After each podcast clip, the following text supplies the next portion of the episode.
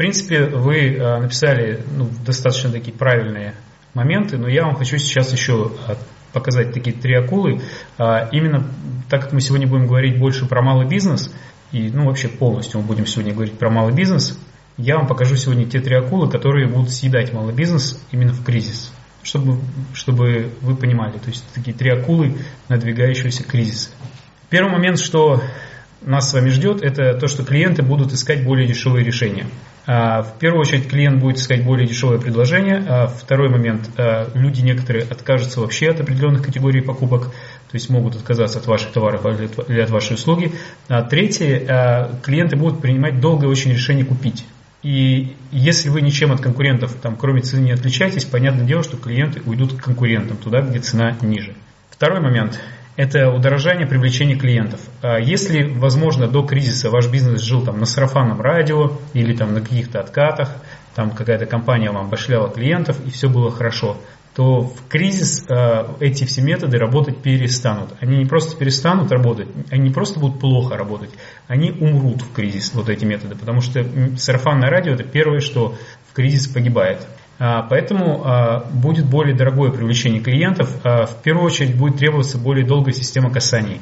То есть люди, э, ну, так сказать, с полтычка покупать уже у вас не будут. То есть вам нужно будет коснуться клиентов несколько раз. Второй момент, э, что может привести предпринимателя вообще к тому, что его бизнес погибнет, это отказ от рекламы. То есть многие очень захотят сэкономить на рекламе и скажут, ну, сейчас рекламировать вообще не буду, пусть приходят те, кто есть. И в конце концов, те, кто есть, они растают, потому что мы сейчас не находимся еще в глубокой фазе кризиса, то есть будет еще хуже.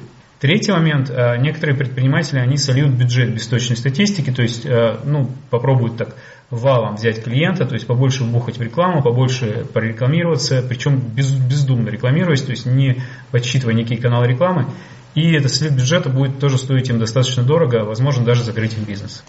Третья акула, которая будет сжирать владельцев бизнеса, это стрессовый настрой. Вот написал у нас а, человек с ником Светиль, Светильник. А, я прям даже не знаю, как реагировать на людей, которые а, называют себя на семинаре как какие-то эти, как предметы интерьера. Вот, стрессовый настрой во время кризиса, первый момент упадок духа у владельцев бизнеса. То есть сердце бизнеса, оно будет останавливаться. Буквально владелец бизнеса, он является сердцем бизнеса, он, ну, если в упадке находится, бизнес тоже в упадке. В малом бизнесе только так и не иначе. Второй момент – это дезориентация и уход в микроменеджмент. То есть, когда человек говорит, как многие люди сейчас говорят, ну а что я буду что-то там менять? Хрен знает, что там завтра будет. Слышали такую фразу? Поставьте плюсик, кто такую фразу слышал. А что я буду менять тут завтра? Да фиг знает, что завтра. Может завтра там будет доллар 200 рублей. Там. Может завтра еще что-нибудь будет. Может там завтра будет революция. Но это, не, это в корне неправильная позиция. Эта позиция называется дезориентация. То есть я не знаю, куда идти, и поэтому никуда не иду. И владелец бизнеса, он уходит в микроменеджмент. А что такое микроменеджмент? Это, а, ну, то есть буквально он занимается теми вещами, которые не влияют на развитие бизнеса, не влияют на продажи. Занимается текучкой. То есть прихожу, там, строю работников, смотрю, чтобы они работали, сам сижу, что-то в офисе делаю, а, какие-то там бухгалтерию какую-то там подобью, что-то еще там завезу счет за свет и все, и пошел домой. То есть микроменеджмент. Третий момент – это отказ от любых стрессовых изменений. То есть, к примеру, когда компании нужно сменить офис, потому что офис стал достаточно дорогой в кризис. А, например, нужно уволить нескольких сотрудников, потому что они ну, ни хрена не делают, и оплачивать их уже нет, ну, нет как бы лишних денег их оплачивать. Или, например, нужно отказаться от э, достаточно дорогого обслуживания, там, например, программы 1С и перейти на, просто на Google Docs, там делать отчеты. То есть э, вот эти отказы, быть гибким, отказ от стрессовых изменений, он приводит к тому, что в кризис компания умирает. И очень скоро, я вам хочу сказать, большинство предпринимателей покинут рынок. Если вы сегодня предприниматель, вы можете стать одним из них. Это не э, как бы вопрос э, там, а буду я им или не буду. Для многих сегодня это вопрос времени. Потому что вы, ну, вы должны понимать э, ну, то есть серьезность ситуации. Можно закрывать глаза, можно говорить, ой, кризис он только в голове, но на самом деле снижение покупательской способности оно будет ну, уже достаточно. Сейчас незаметно, потому что все это грянуло в предновогодний период. Сейчас можно как-то еще вылезти. Но, э, например, турфирмы уже хлебнули, потому что люди практически никуда не едут. Э, я сейчас проживаю в Таиланде, и я разговариваю с местными, ну, местными знакомыми тайцами, которые сдают здесь недвижимость, и они мне говорят, что сезон вообще не тот, что русские не приезжают, и я вижу сам, что русских туристов достаточно мало. Ну, потому что в Таиланде ну, немножко увеличилась стоимость всего, что они раньше покупали за более дешевые деньги. Вот, поэтому вот это не просто какой-то вопрос, это для многих это будет вопрос времени.